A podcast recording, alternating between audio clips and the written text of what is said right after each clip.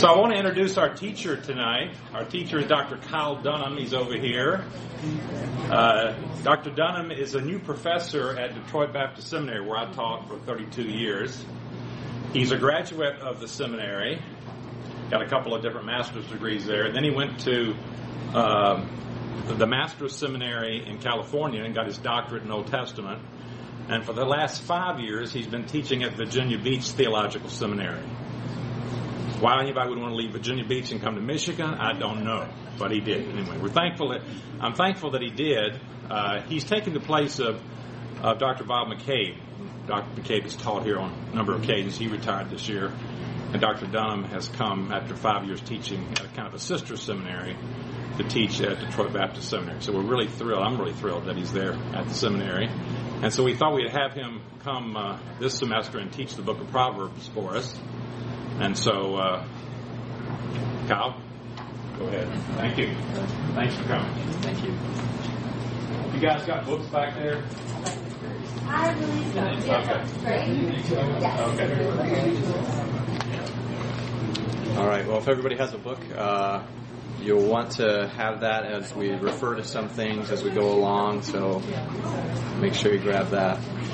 I'm very thankful to be here tonight and looking forward to our study. Uh, if you started to read through the notes, don't get too frightened off yet. Uh, I know there's some material in there that's a little technical, but I promise I will not just stand up here and read the notes. Okay, that's uh, not what I'm going to do. So I'm going to try to be more interactive and. Really, I'm looking forward to this time of studying Proverbs together. It's one of my favorite books. Uh, my background is in wisdom literature. Uh, when I was doing my dissertation at the Master's Seminary, I was studying the book of Job, uh, but I've also done a lot of study in the book of Proverbs and in Ecclesiastes. Uh, so I really enjoy the wisdom literature of the Old Testament, and I'm looking forward to our study together. I want to begin tonight, if you have your Bibles, in an unusual place, and that's in the book of First Corinthians. Uh, if you have your Bibles, I'm just going to read a passage of Scripture. I'll open up in prayer, and then I have a few questions I'm going to throw out to you by way of starting the discussion for this evening. Now, why would we start a study of the book of Proverbs in the book of First Corinthians? Uh, the Apostle Paul here has some interesting things to say about wisdom, and as we work through Proverbs during the course of this semester, uh, we're going to be asking ourselves a lot of questions about what is wisdom. How does the world define wisdom? How does God define wisdom? And how should we, as Christians, seek to be wise people? And I think the Proverbs, uh, the book of Proverbs, has a lot to offer in that regard. Paul says here in 1 Corinthians 1, beginning in verse 18, For the message of the cross is foolishness to those who are perishing, but to us who are being saved, it is the power of God. For it is written, I will destroy the wisdom of the wise, the intelligence of the intelligent I will frustrate. Where is the wise man? Where is the scholar? Where is the philosopher of this age? Has not God made foolish the wisdom of the world? For since in the wisdom of God the world through its wisdom did not know him, God was pleased through the foolishness of what was preached to save those who believe. Jews demand miraculous signs and Greeks look for wisdom, but we preach Christ crucified, a stumbling block to Jews and foolishness to Gentiles. But to those whom God has called, both Jews and Greeks, Christ the power of God and the wisdom of God. For the foolishness of God is wiser than man's wisdom, and the weakness of God is stronger than man's strength. Brothers, think of what you were when you were called. Not many of you were wise by human standards. Not many were influential. Not many were of noble birth. But God chose the foolish things of the world to shame the wise. God chose the weak things of the world to shame the strong. He chose the lowly things of this world and the despised things and the things that are not to nullify the things that are, so that no one may boast before him. It is because of him that you are in Christ Jesus, who has become for us wisdom from God, that is our righteousness, holiness, and redemption. Therefore, as it is written, let him who boasts boast in the Lord. I begin here because with the Apostle Paul, uh, as Christians, we realize that ultimately wisdom is centered in the person of who? Jesus Christ. The New Testament tells us that in Christ are hidden all the treasures of wisdom and knowledge. So although we're reading an Old Testament book, we want to see ways in which it anticipates the consummate sage, the divine uh, God man, Jesus Christ, who is wisdom for us from God. So we're going to be reading the book of Proverbs with a view to how we can glean wisdom through Christ. So I'm looking forward to our study. Uh, and let me open in prayer, and then I'll say a few uh, words about how our study will go tonight. Let's pray. Father, we thank you for this opportunity to study your word together, and I pray that you'd help us over the course of these several weeks uh, to gain understanding and insight. I pray that we would gain wisdom, that we would uh, desire it and seek it and pursue it as you have told us in your word to do. I pray that uh, you would help us as a group to uh, learn how to read Proverbs and how to apply it. And I pray that you give us wisdom through this process, that you would be pleased to help us be insightful and discerning, particularly in the, the days in which we live. We know it's necessary to have discernment and wisdom, and so we pray uh, that your word would transform our thinking so that we would become more like Christ. We ask this in Jesus' name. Amen. All right, if you uh, open up your notes there to page two, the first section is entitled Introduction to Reading Biblical Wisdom Literature. And I want to frame our discussion tonight by asking three questions that I'm going to uh, put up on the board and then answer in, uh, in backwards fashion. The first is this Who is Solomon? Who is Solomon? Uh, we'll talk about that because this is an important question when we come to the book of Proverbs. Secondly, what is a proverb? What is a proverb? We know that uh, if you've been around in the church long, you know that uh, how we read the book of Proverbs can have a profound impact on different areas of our lives. For, for instance, uh, many cite the proverb in uh, chapter 22 train up a child in the way he should go, and when he is old, he will not depart from it. And many uh, books have been written about that proverb. Uh, when we get there, I'll argue that I think we're misunderstanding that proverb, but knowing what a proverb is can really help us when we come to the book of Proverbs. And then, thirdly, how do we read Proverbs? That is to say, the book of Proverbs. How should we read the book of Proverbs? All right, so uh, these are the questions we want to ask tonight. And uh, let me say a little bit more about this first question who is Solomon? Uh, and then we'll talk about how do we read the book of Proverbs. Uh, when we think about Solomon, if you go to Proverbs chapter 1, the first verse of the book says, The Proverbs of Solomon, son of David, king of Israel. Now, it may be fairly obvious when I say, Who is Solomon? Uh, you may be thinking, well, that's fairly obvious from the Old Testament, right? He's the son of David, he's the king in Israel. Uh, so we know the figure of Solomon fairly well. And if I were to ask you, who is Solomon, uh, what, what are some character traits of Solomon that you would shout out? Wisdom, okay. Wisdom. All right, let's let's deal with this one first. Uh, I took you to Proverbs, but if you go back to 1 Kings chapter 4, have you turn to a few different passages.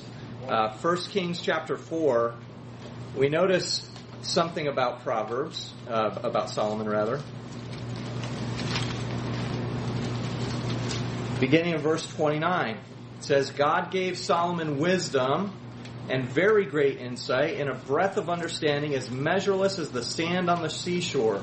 Solomon's wisdom was greater than the wisdom of all the men of the East and greater than all the wisdom of Egypt. He was wiser than any other man, including Ethan the Ezrahite, wiser than Heman, Calcol, and Darda, the sons of Mahol, and his fame spread to all the surrounding nations. Okay, so we know Solomon was a very wise king. Is there anything else you can tell me, though, about Solomon? Way too many wives. Okay, yes. Many wives. So how wise was he really? Okay, we'll, we'll talk about that in a second. Somebody else shout something out? Very well. Okay, wealthy, right? Built the temple. Yes, he built the temple. Built the temple, which was extremely important in Israelite history and uh, sets him apart from other kings in that fashion. Anything else? He started out materially unselfish because the first thing he asked for was wisdom. Okay, right. So he started his reign by asking for wisdom.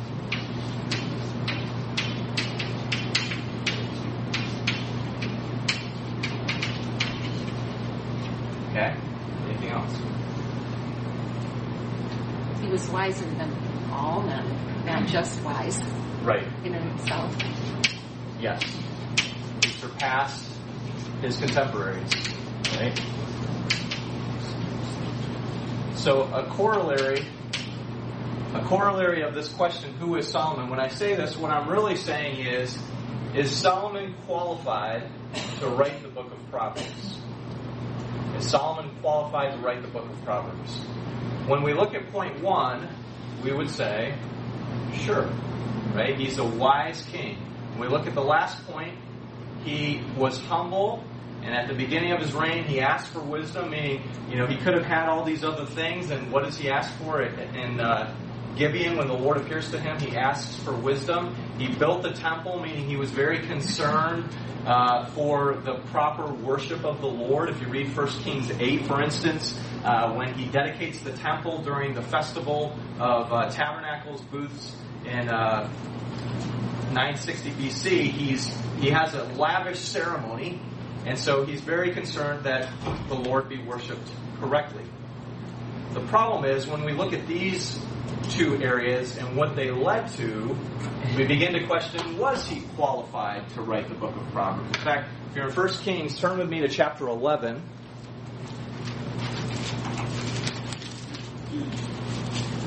Chapter 11, and this is a sad commentary on Solomon's life. King Solomon, however, loved many foreign women besides Pharaoh's daughters Moabites, Ammonites, Edomites, Sidonians, and Hittites. These are all nations that are idol worshipping nations. They were from nations about which the Lord had told the Israelites, You must not intermarry with them, because they will surely turn your hearts after their gods. Nevertheless, Solomon held fast to them in love.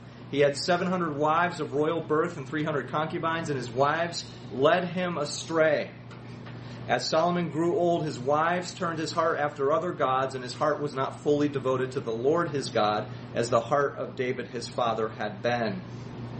He followed Ashtoreth, the goddess of the Sidonians, and Moloch, the detestable god of the Ammonites. So Solomon did evil in the eyes of the Lord. He did not follow the Lord completely as David his father had done. So, is Solomon qualified to write the book of Proverbs? This is one of the tensions that we immediately are faced with when we come to biblical wisdom literature.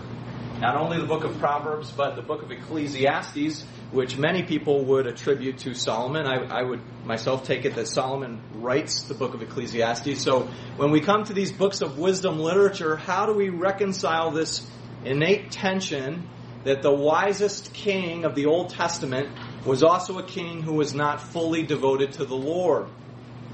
How do we reconcile this tension? Is that a question you've ever thought about? Yes, but none of them followed the Lord all the way, except for the one that got taken up in a whirlwind. And also, Enoch. Yeah. Okay. You agree with that? so none of them. So none of them.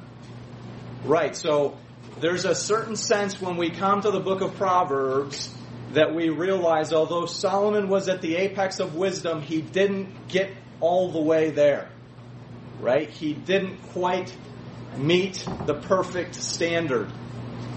So as we re- read Proverbs and as we come to the book, uh, I want to stress that we'll realize this is God's wisdom and revelation, of course, but Solomon himself was not a pristine example in every respect of how this wisdom should be lived out.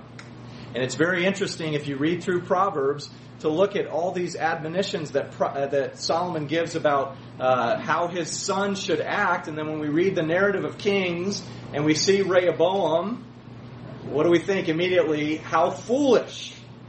How could the son of the wisest sage in Israel be so foolish?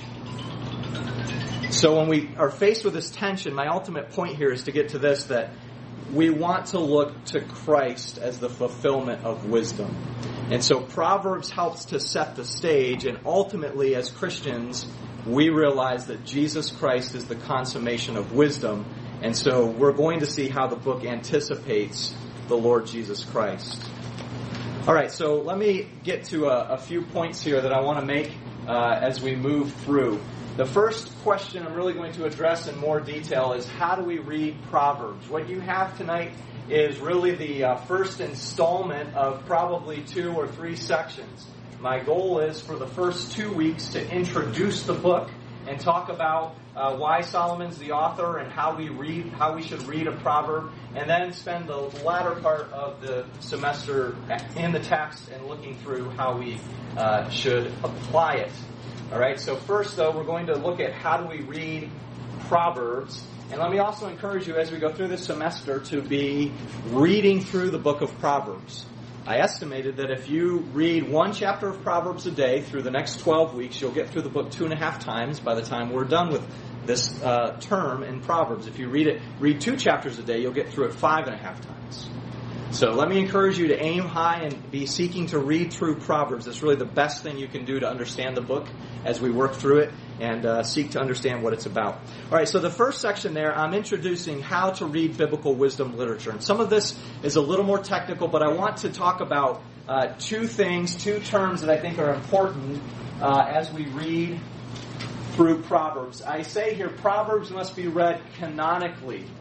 Okay, I'm going to put two words up on the board here. One is downstream, and the other is upstream.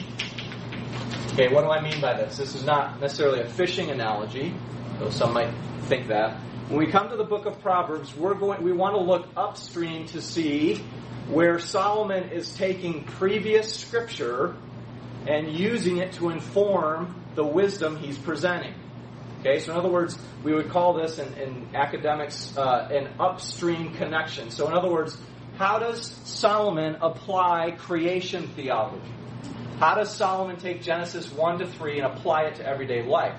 Because that's what he's doing. He's taking particularly creation theology uh, in the book of Genesis. But we also then want to look downstream. What I mean by that is, how does Proverbs anticipate the New Testament? How does Proverbs set the stage for uh, the ultimate sage who's coming because we know as we read Proverbs that Solomon's not the guy.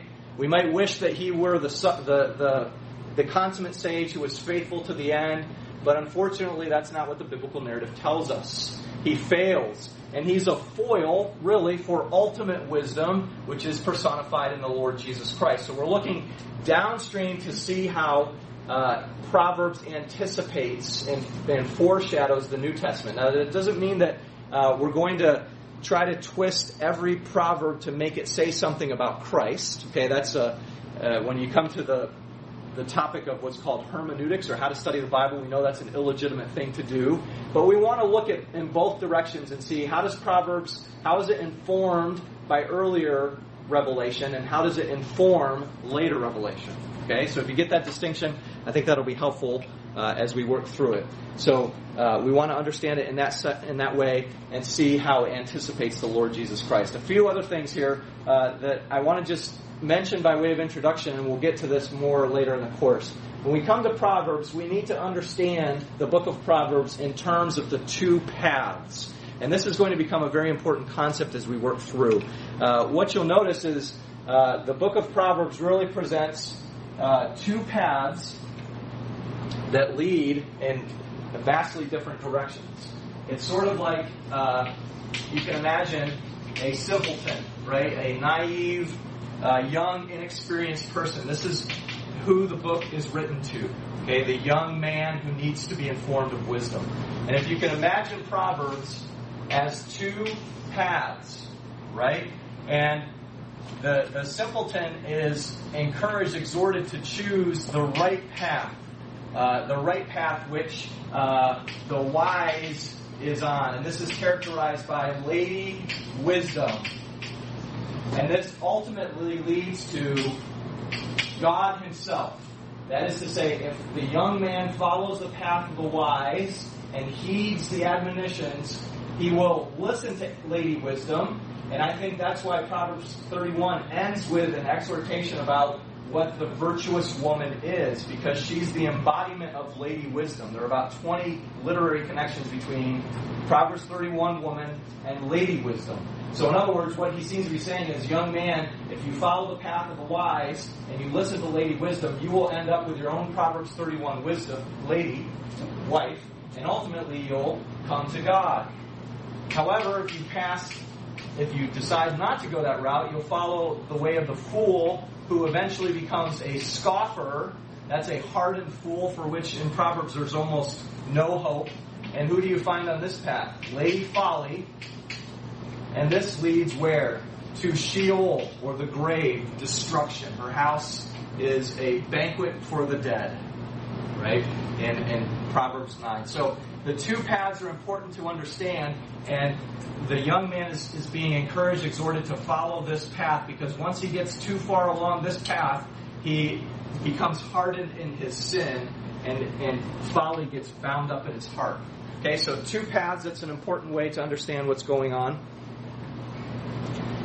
And then we're going to try to understand the book in terms of its literary features. Now, Proverbs is a difficult book. Uh, there's a phrase called what's called by some scholars lucky dipping. I don't know if you've ever heard of that term before, but that's where you sort of open up the Bible to whatever passage and determine what the Lord wants you to do on the basis of that passage, right?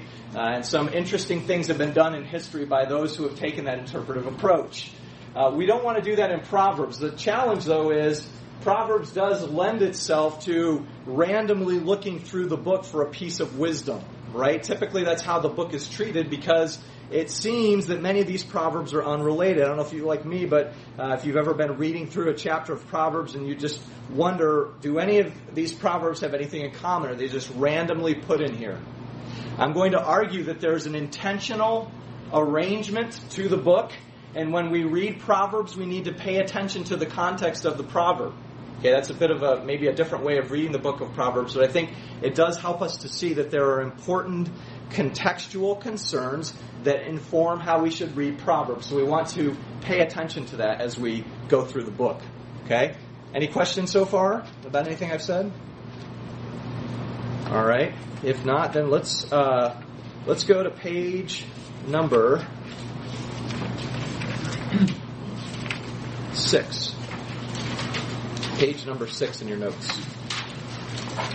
I'll let you read through the introduction stuff up to page six. I've basically just covered it.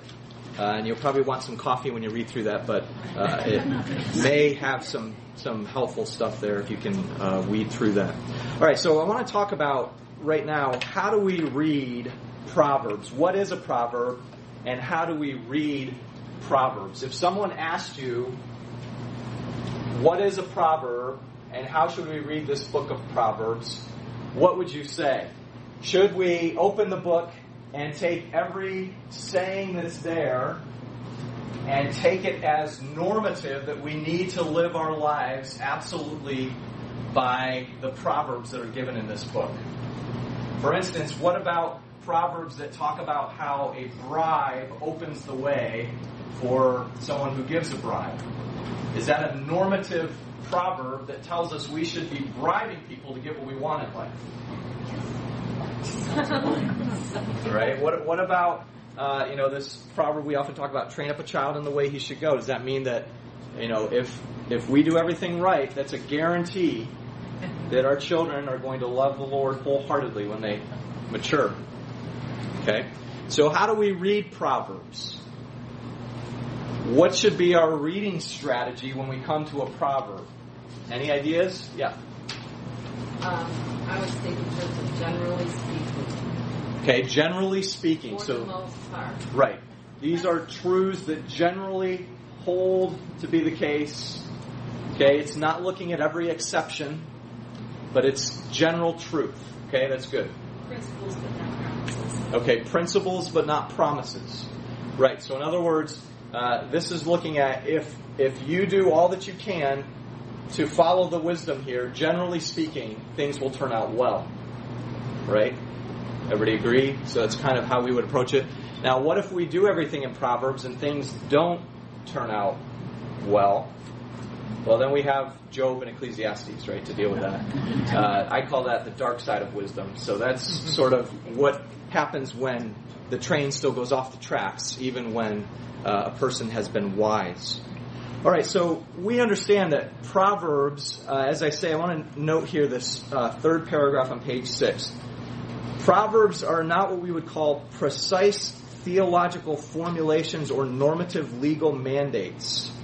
In other words, it's not se- suggesting that every proverb is normative for how you must dictate your life. In other words, some parts of Proverbs simply describe the way things are without necessarily commending the behavior, just saying this is how the world operates, this is how people are. So you have to understand. And I think this really comes true, and we'll talk more about this, but if you look at uh, how the beginning of the book begins, it talks about to uh, in verse 5 let the wise listen and add to their learning and let the discerning get guidance. Okay the, the word here describing that is the word cunning which is related to uh, craftiness in the old testament. In other words proverbs is suggesting this is positive wisdom but it's also the wisdom of the street. In other words it's the wisdom of how the bad part of creation also works because you need both. To be wise, you need to understand both uh, how the world should be and how the world really is. Right? And so, uh, understanding both, this is what Jesus himself says to be uh, wise as serpents and innocent as doves.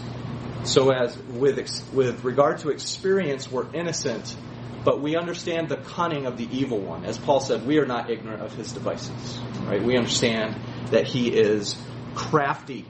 And so we have to understand that as well. I have a few uh, definitions of Proverbs here that are interesting. Miguel Cervantes said Proverbs are short sentences drawn from long experience.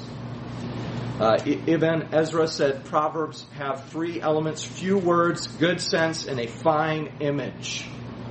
And then Wolfgang Mieder, he's the world's leading paremiologist. There's a new word for you that you can take home and uh, play and Scrabble. Uh, this, what is a paremiologist? It is someone who studies Proverbs. And he says Proverbs are short, generally known sentence of the folk.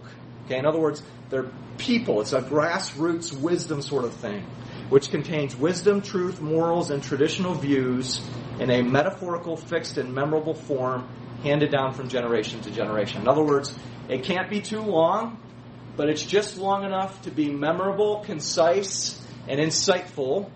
And when all those ingredients are there, it's a proverb that is generally handed down. Now, I want to play a little game with you. So if you turn to page 7, we're going to look at here at some examples of proverbs from around the world.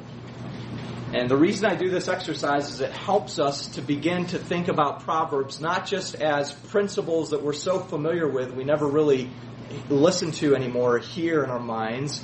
We want to understand when a proverb expresses something concisely and memorably, it's really making a single point.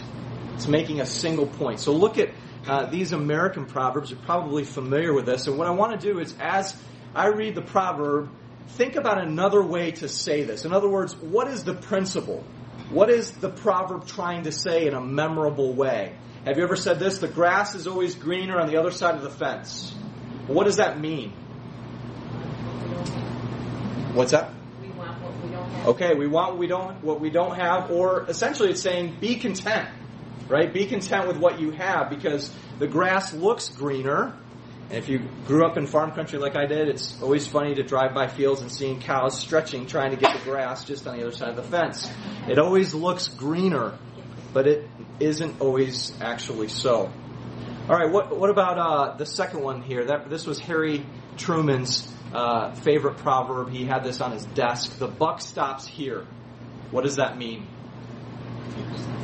Take responsibility for your actions. So, uh, in other words, don't pass the buck or don't blame shift someone else. If you have kids at home, you know how that happens.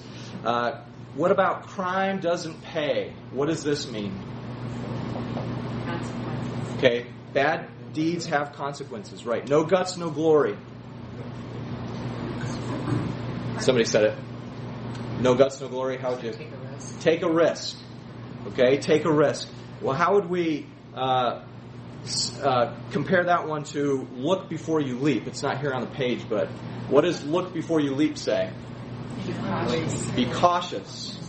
Okay, so we have proverbs that say opposite things, don't we? We have a proverb that says strike while the iron's hot, you know, or, uh, you know, go for it. No guts, no glory. But then we also have look before you leap. So how do we know which proverb to use in a given situation? That's what wisdom is, right? So we'll learn that as we go through. Wisdom is knowing what to say at the right time, the seasonable word. And so uh, we see this even in Proverbs. For instance, Proverbs 26, 4 and 5. I don't know if you ever read through Proverbs 26 and thought maybe somebody made a mistake there. You know what I'm talking about? Look, at there at that real quick. Proverbs 26, 4 and 5.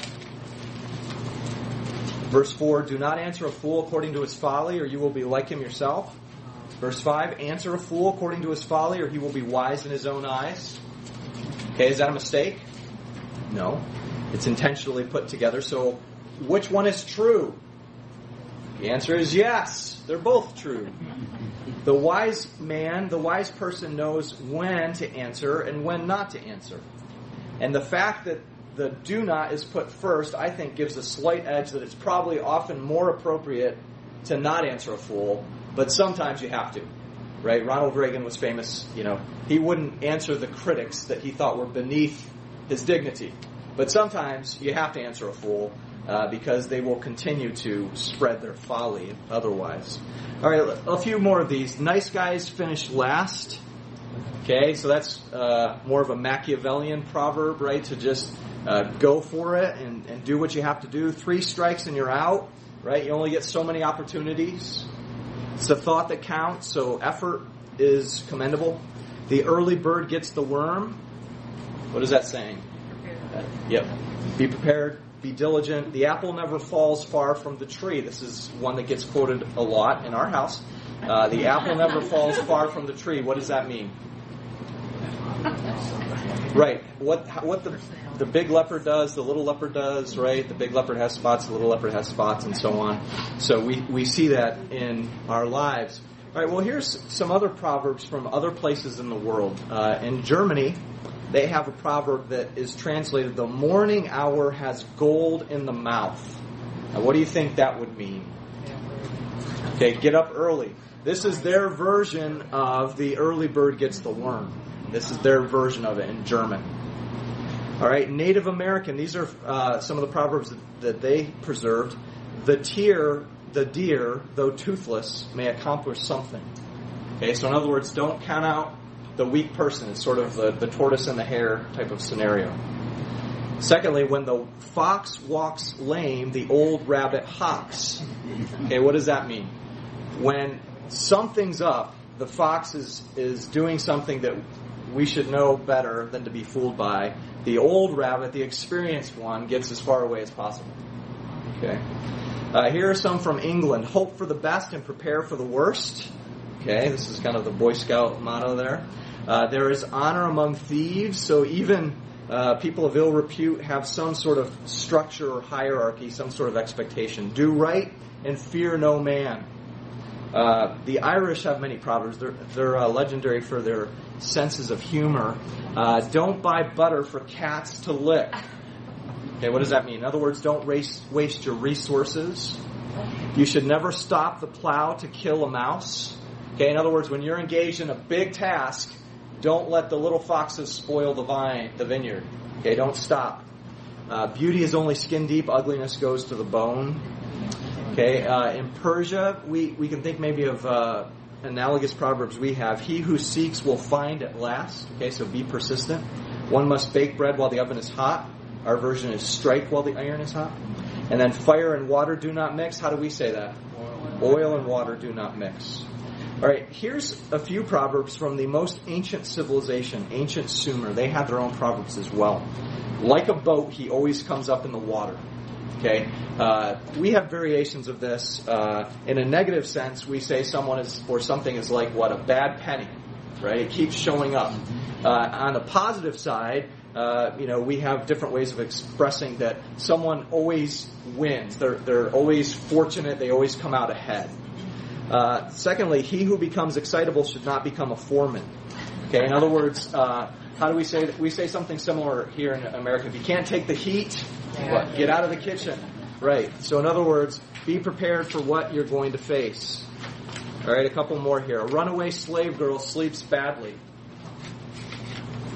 What does that mean? Your conscience will catch up with you, right? So uh, your conscience will catch up with you. And then she grumbles like a dog beaten with a throw stick. Uh, that wouldn't. That wouldn't uh, be allowed today, right? That would be uh, politically incorrect for sure. All right, and then in Africa, this is an interesting one. This first one, uh, I didn't really understand what it meant until it was, it was explained. A good orphan is one that is licked by its mother. What they mean by that is there is no such thing as a good orphan. In other words, an orphan is a bad thing in any situation, so there's no such thing. So being without parental oversight is never a good thing, is what they're trying to say. Secondly, big fish are caught with big fish hooks, right? There's a saying uh, we used to say when I was working in business. Uh, it, it it takes money to get money, right? In other words, you got to put out if you're going to be successful. Body is easily satisfied, but not the heart. Okay, that's an interesting one. And then you may be a star, but one day you will encounter your death. Okay, that's sort of morbid, but it's a it's a reality check, right? Don't get carried away. Don't get too big for your britches. Uh, understand that uh, eventually it will catch up with you.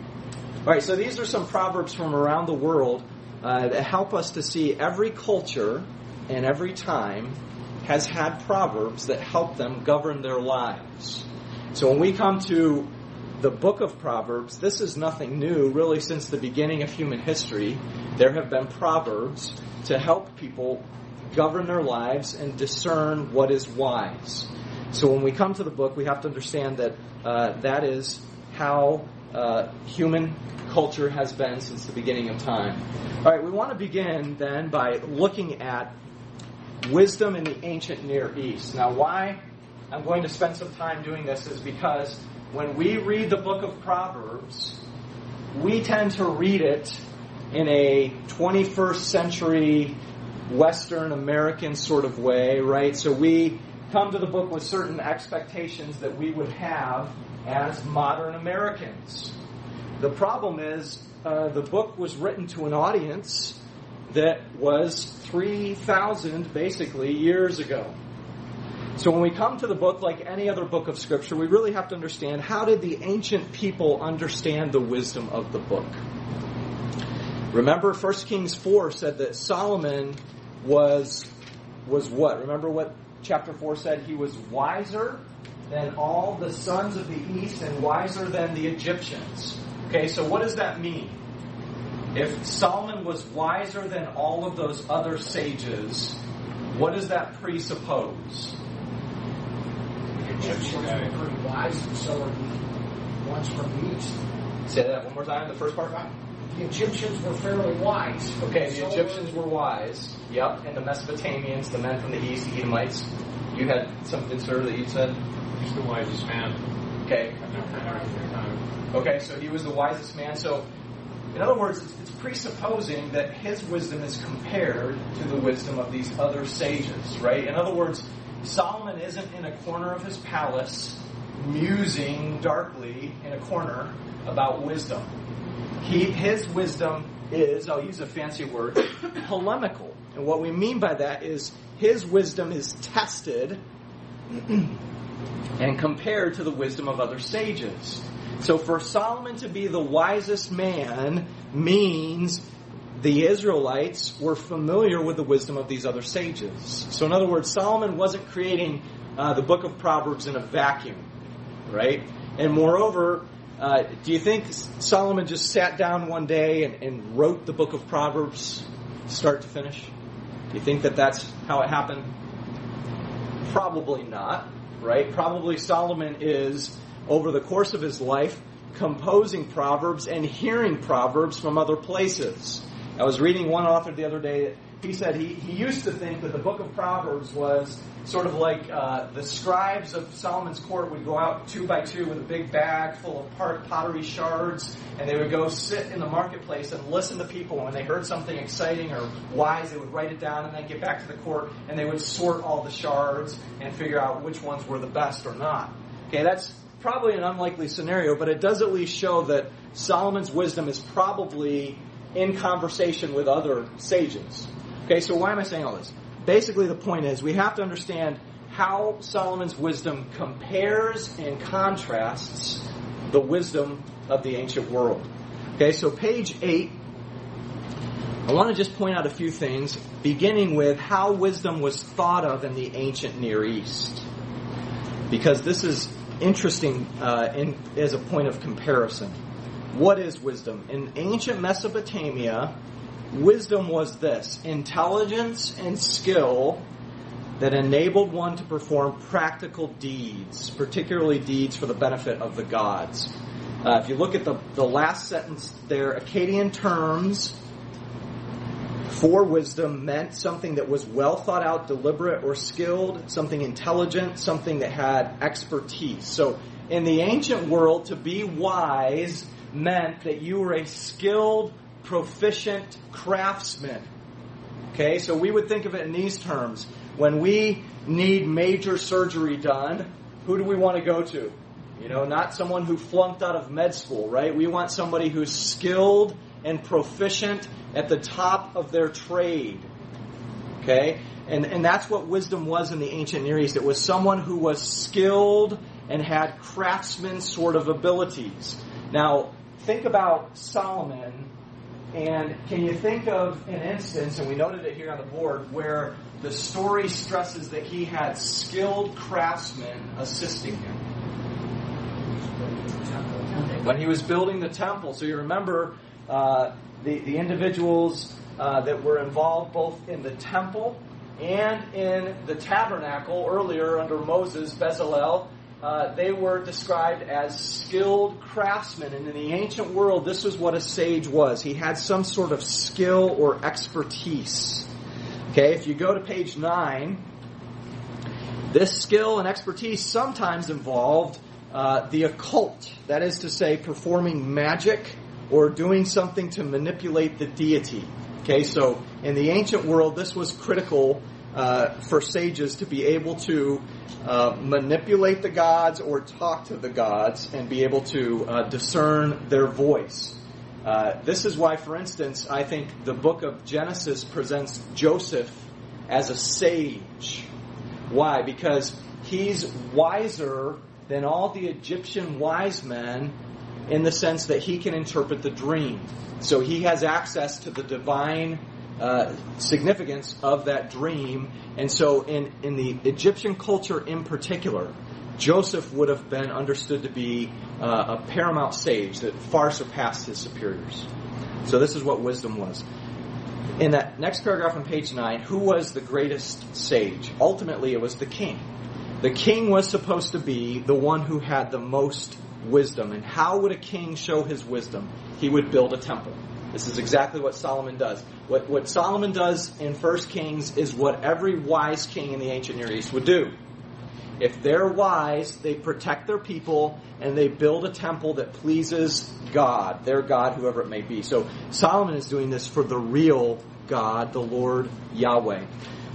Moreover, the kings had sages who would, uh, scribes who would collect and compile these proverbs. So Solomon seems to have had that as well. And in fact, we find a trace of this later in the book. If you look at Proverbs, I don't know which chapter you're in now, but if you look at chapter 25 and verse 1, we're going to talk about this when we get to the structure of the book. Uh, it says, These are more Proverbs of Solomon copied by the men of Hezekiah, king of Judah. Okay, what's interesting about this? Well, these are Solomon's Proverbs that who is copying? Hezekiah's scribes. Now, was Hezekiah a contemporary of Solomon? If you're familiar with the history, no, he comes about 250 years later. Okay, so in other words, the book of Proverbs seems to have had a preliminary form and then a later form. And these scribes are collecting and, and editing and putting them together. And this is all done in the biblical book of Proverbs under divine inspiration. Okay, so this is what a sage would be like in ancient Mesopotamia. All right, page 10. Just want to mention something about uh, the origins of Mesopotamian wisdom. So if if in Mesopotamian wisdom, a, a, wise sage was someone skilled and someone who could hear from God and disseminate the divine wisdom, they believed that wisdom itself came from God, from the gods. And in their case, uh, they thought that there was this intermediary being, some, some uh, the, this group of individuals which was uh, between the divine realm and the human realm, and they brought wisdom and culture to the earth. This is very similar to how the book of Genesis opens, and there are skilled craftsmen. You remember Tubal Cain and his, his uh, contemporaries who bring certain arts to uh, culture. They believe that wisdom and culture came directly from the gods and were brought by intermediaries. All right, so let's turn to page 11. I want to uh, just point out a few things here. So, in ancient Sumeria, a, a wise man was able to uh, get essentially what he wanted from the God. He was able to manipulate God to get what he wanted. And so these sages were versed in the occultic arts, and they would also spend their time uh, thinking about uh, wisdom and how to make wise pronouncements about life. Okay, so we have some examples here of, of these wisdom sayings that they would say, and so wisdom was primarily a technical proficiency of some sort. Okay, when we think of wisdom, we probably think of someone who's uh, successful maybe in a business career or is able to uh, make certain decisions that get him or her ahead in life. In ancient Sumeria, uh, it was someone who pleased the gods and therefore had some sort of technical proficiency or success. This is what wisdom was.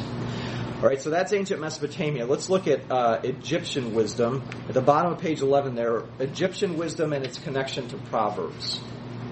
Okay, now on page 12. In, in Egypt, sages emphasized success and ethics. Okay, Egyptian wisdom literature was a little bit different from Sumerian wisdom literature. If Sumerian wisdom literature focused really on the occultic arts and those sorts of things, uh, Egyptian wisdom literature was focused on attaining harmony, success, and good behavior or ethics. And they had a very important term uh, that I want to just mention here on page 12. It's this idea of ma'at. This is a, an Egyptian word which means something like cosmic harmony.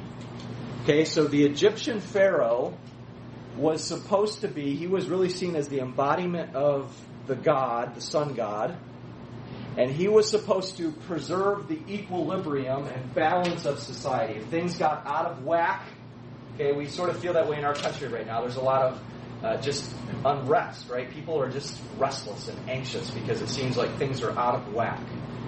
In, in ancient Egypt, the Pharaoh was supposed to keep things in order.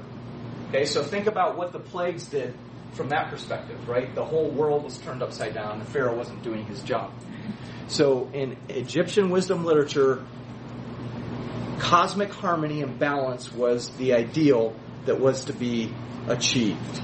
All right, and so they uh, would write about this in their instruction literature, and you can read through some of this and uh, learn about it.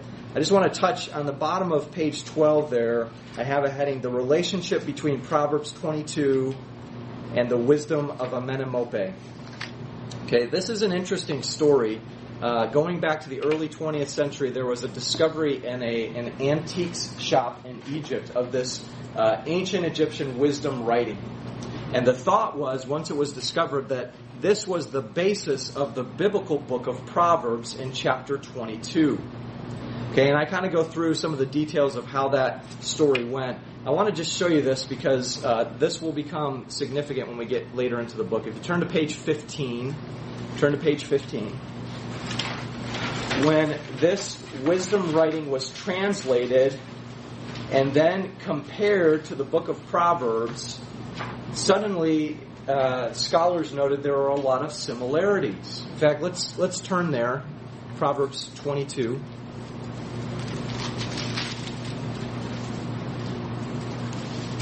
Okay, uh, what most modern contemporary versions do is they've amended the text. That means they've uh, changed the Hebrew word in its vowel points.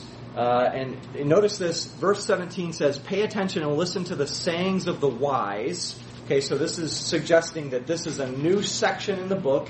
It's the sayings of the wise, meaning other sages. And then look at verse 20. If you have an NIV, for instance, and I think the ESV might say it this way as well, it says, Have I not written 30 sayings for you? Now, why does that say 30 sayings? Does anybody have a version that says something different there? Says written you excellent things. Haven't I written to you excellent things? Haven't I read to you excellent things? Okay? All right, now why is there a discrepancy there? The way the Hebrew word is written is written to say, uh, haven't I, the, the word essentially means previously or earlier, written you worthy things. And the idea is now he's going to say something else. What many biblical scholars did when they saw this instruction of Amenemope, they changed the vowels, and that's a technical discussion. I'm not going to get into the details of what that means, but they, they read that word a different way to say 30 sayings. Why? Because Amenemope has 30 sayings. What they're saying, what the biblical translators here, the NIV, are saying is Solomon is, is borrowing or he's using Amenemope in this section. Okay, now most people who read this won't even realize that's what's going on, but that's what the NIV is essentially saying. Now, why they say that is because there do seem to be some similarities. Look at, at page 15 there on the left side is are the proverbs from this section. On the right side are uh, the proverbs from this wisdom writing from Egypt. Proverbs 22, 22 says, Do not rob the poor because he is poor, or crush the afflicted at the gate. Amenemope says, Guard yourself from robbing the poor, from being violent to the weak. Proverbs says, Make, make no friendship with a man given to anger. Okay, Amenemope says, Do not associate with a rash man or approach him for conversation. Okay, Proverbs, do you see a man skillful in his work? He will not. He will stand before kings. He will not stand before obscure men. Amenemope says, As for the scribe who is experienced in his office, he will find himself worthy to be a courtier. Proverbs says, When you sit down to eat with a ruler, observe carefully what is put before you. Put a knife to your throat if you are given to appetite. Amenemope says, Do not eat food in the presence of a noble or cram your mouth in front of him. If you are satisfied, pretend to chew. It is pleasant in your saliva. Look at the cup in front of you and let it serve your need. Proverbs says, Do not speak in the hearing of a fool. He will despise the good sense of your word. Amenemope says, Do not pour out your heart to everybody so that you diminish respect for you, for yourself. Okay, so the question becomes Is Solomon structuring this section on the basis of the Egyptian wisdom writing? And if he is, is that a problem for us who believe in divine inspiration and inerrancy? What do you think?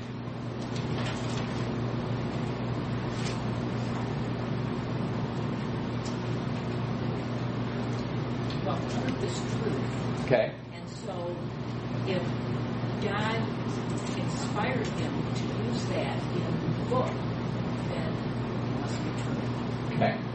Right. So, uh, you know, there's a saying, all, all truth is God's truth, right? And we qualify that a little bit by saying, okay, that's true, but that doesn't mean the phone book is on the same part of Scripture, right? So, in other words, we believe in the divine inspiration and inerrancy of the Scripture. Okay, but when we're dealing with wisdom literature, can we glean things from those who are coming from a different perspective? That is, in other words, uh, this wisdom writing, uh, ostensibly not written in the Egyptian wisdom writing by Yahweh worshiping uh, true believers. Can we still glean something from them? Okay, we would say, yeah, kind of a qualified yes, right, to an extent, maybe. Okay, so if Solomon is is basing or structuring his section here on wisdom from Egypt, is that a problem for us? Okay. It's still a wise saying. It's You still know, a wise I- saying. I mean, it's, it is what it is. You know? Okay. If he did take it from it, he did. Right. If he did, and I'm not saying that he did, but if he did, we would say this is still God's uh, spin or take, if you will, on what the Egyptian wisdom writing said. Okay, so there's been a lot of debate. You can read through this.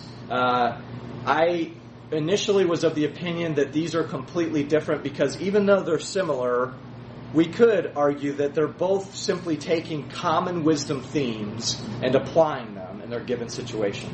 And I think that that's possibly what's going on.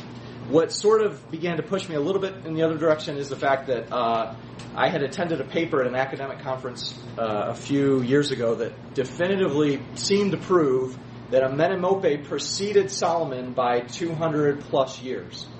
If that's the case, uh, there's another scholar that says he, he thinks the instruction of Amenemope was uh, had an Aramaic translation uh, in Israel. I don't know if that's the case or not, but if it is the case, it's possible that Solomon, because he's comparing his wisdom to these other wisdom writings, is showing how his take on this is better than Amenemope. And I would say that's the case. When I read through Proverbs 22 and I compare it to Amenemope, Amenemope has some good things to say, but Proverbs is more concise, memorable, and true than Amenemope. Okay, but all this does at least suggest that Solomon isn't doing his wisdom in a vacuum. Okay, he's his wisdom is compared and contrasted to other uh, parts of wisdom.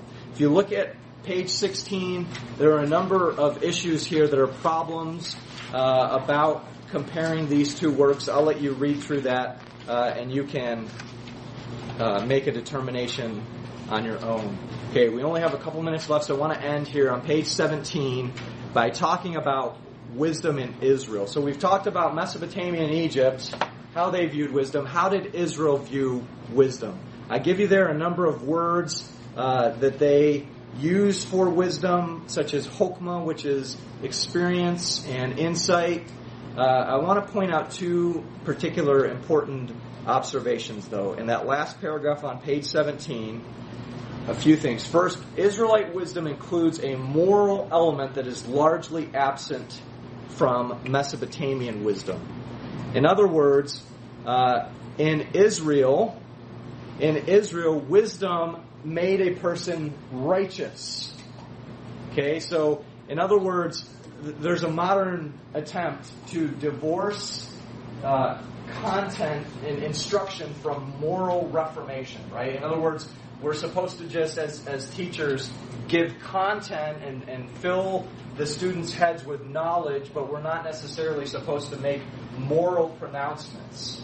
Uh, in biblical ways of thinking, that would be the height of folly. You, you can't uh, give someone wisdom unless you transform their character as well. So, wisdom is not just supposed to make you smart, it's supposed to make you good and righteous.